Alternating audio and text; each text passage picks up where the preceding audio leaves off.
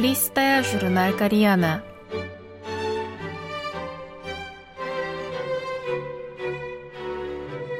Дорогие радиослушатели, в эфире Листая журнал Koreana.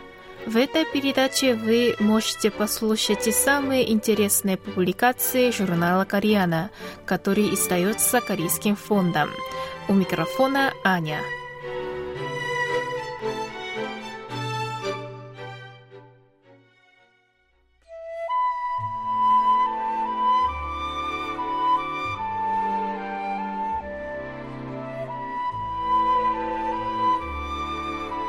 Истории расселенной страны.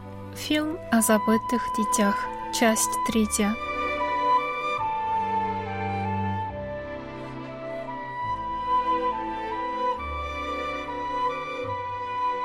В документальной ленте «Дети Ким Ир Сона», вышедшей на экраны в июне прошлого года, рассказывается судьба северокорейских сирот войны, которых в 1952 году отправили на учебу в пять стран Восточной Европы.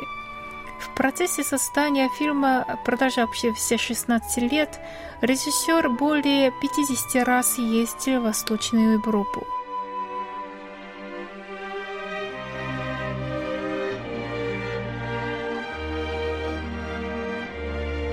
Из писем, которые ребята, вернувшись на север, присылали учителям и друзьям, следовало, что по прибытии поезда на территорию КНДР на каждой станции саживали по два-три человека.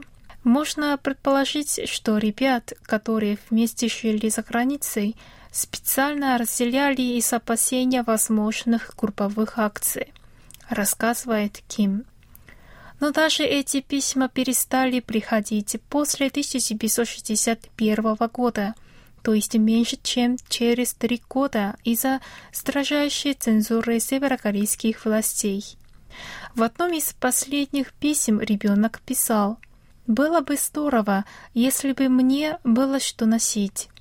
Пришлите, пожалуйста, тетради, чтобы было на нем писать». В конце писем учительницам дети всегда писали «Мама, я скучаю по тебе».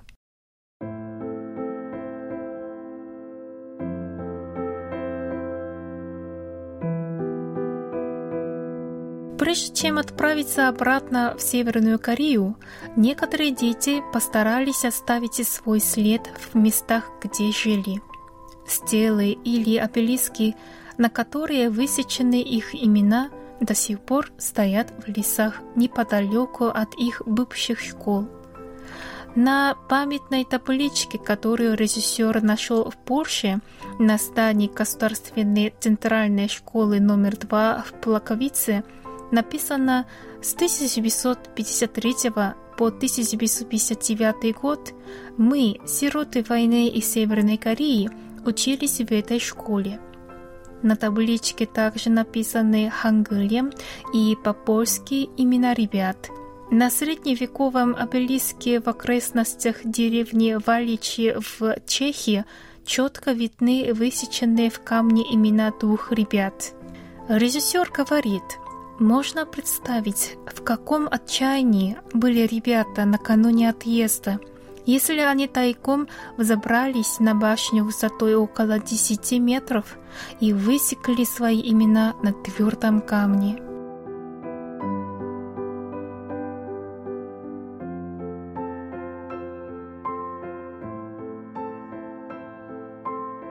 Ким говорит, что в процессе создания фильма он прилагал максимум усилий, чтобы не допустить перекоса в сторону какой-либо идеологии.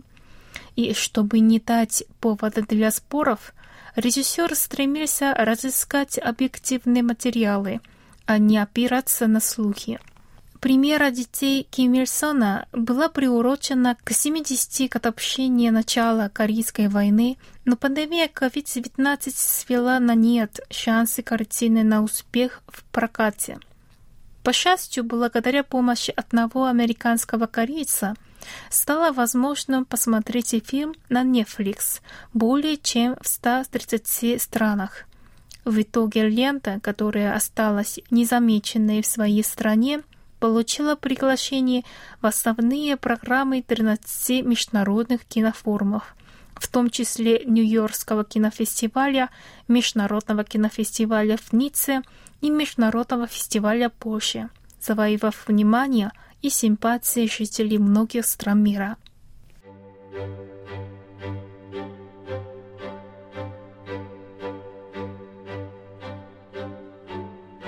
Ну, на этом я прощаюсь с вами. Желаю вам хорошего настроения и до следующей встречи.